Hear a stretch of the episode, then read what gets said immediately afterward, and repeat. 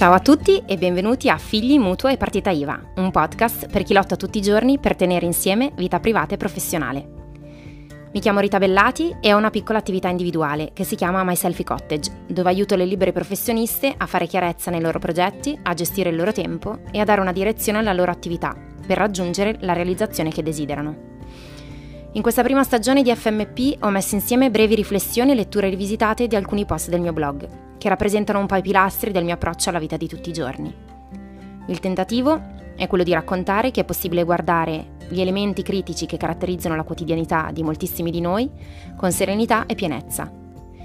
Vi chiedo solo una cosa, di ascoltare tenendo conto che si tratta della mia esperienza e di quello in cui credo, che quasi certamente nei particolari e in molte sfumature è diverso da quello che vivete voi. Vagliate tutto e trattenete ciò che vale, diceva San Paolo.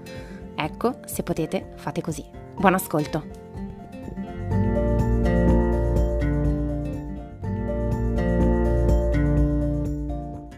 Interno giorno.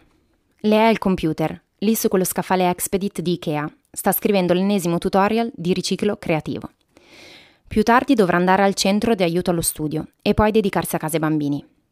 L'ultimo lavoro l'attende dopo cena, quando deve fare i compiti di quel corso online sul blogging a cui si è iscritta. Lui viene e va a intermittenza, immerso nei suoi vari lavori.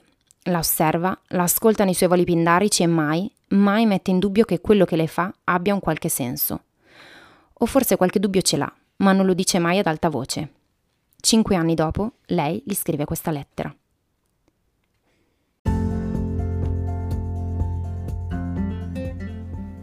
Ore 6 e 20. La sveglia suona, l'abbiamo anticipata da qualche mese, così abbiamo dieci minuti di tempo per prendere coscienza di esistere, per accorgerci l'uno dell'altra e per dire ciascuno in cuor suo grazie, siamo qui anche stamattina. Alle 6.30 inizia il quotidiano.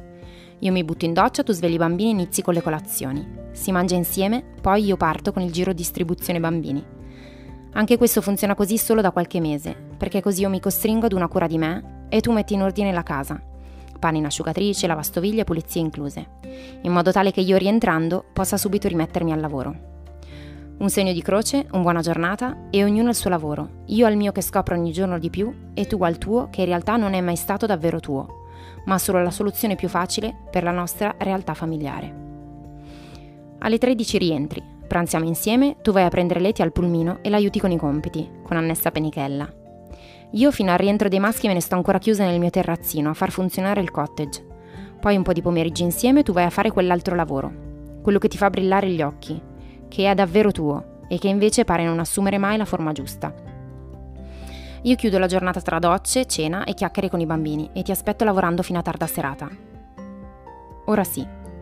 Ora che l'ho scritto e che so che da oggi tutto cambia, mi rendo conto di quanto tu mi abbia dato di quanto di te hai sacrificato perché io trovassi il mio posto, di quanto hai taciuto per rispetto alle mie idee, alla mia testardaggine, alle mie intuizioni.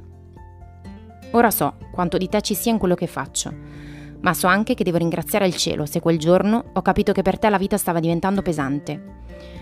Ringrazio il cielo che in un momento di lucidità mi ha fatto capire che stavi morendo dentro e che avevi bisogno che io ti dessi una spinta a cambiare.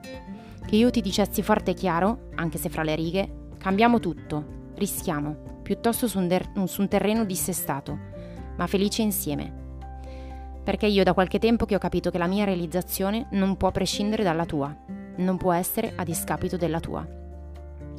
Oggi, quando ti ho visto uscire verso il tuo nuovo lavoro, che non è neanche lontanamente quello per cui pensi di essere al mondo e che ti farà stare fuori di casa dalla mattina presto alla sera tardi, sei giorni su sette, ho capito che non vorrei niente di più di questo.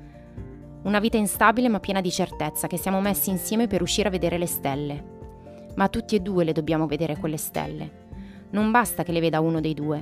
È per questo che ci siamo sposati, per uscire a vedere le stelle. Per scoprire in che modo i singoli particolari della nostra vita siano la strada per la nostra felicità. Ora è il mio turno di colazioni, di compiti e faccende, e lo è proprio nel momento in cui ho ridimensionato il peso che ha il mio lavoro nella mia vita di donna, di moglie e di mamma nel momento in cui il mio lavoro è diventato qualcosa di diverso ed incredibilmente adatto a questa nuova vita, e quindi anche più bello. È il mio turno non perché debba fare la donna sottomessa, ma perché mi rendo conto di essere un pochino più avanti in quella ricerca delle stelle, e quindi è tempo che tu sia alleggerito per procedere più spedito. Vederti rischiare, mollare la tua zona comoda, abbassarti ad un livello che non ti appartiene perché tu sei molto di più, per prenderti sul serio, per guardare fino in fondo la tua insoddisfazione mi rende una moglie fiera. Ti aspetto al tuo rientro, capo della casa. Tu cerca di sopportare le lavatrici in ritardo e la mia incapacità a fare la spesa. Io ti chiedo solo una cosa, continua a farmi il caffè.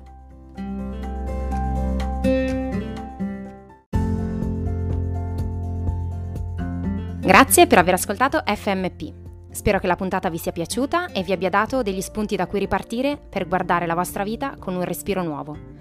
Se non volete perdervi le prossime puntate, registratevi al podcast e se volete uno sguardo più quotidiano sul mio modo di vivere la vita e il lavoro, potete seguirmi su Instagram cercandomi con lo username Miss Cottage. Miss con y, puntato, cottage.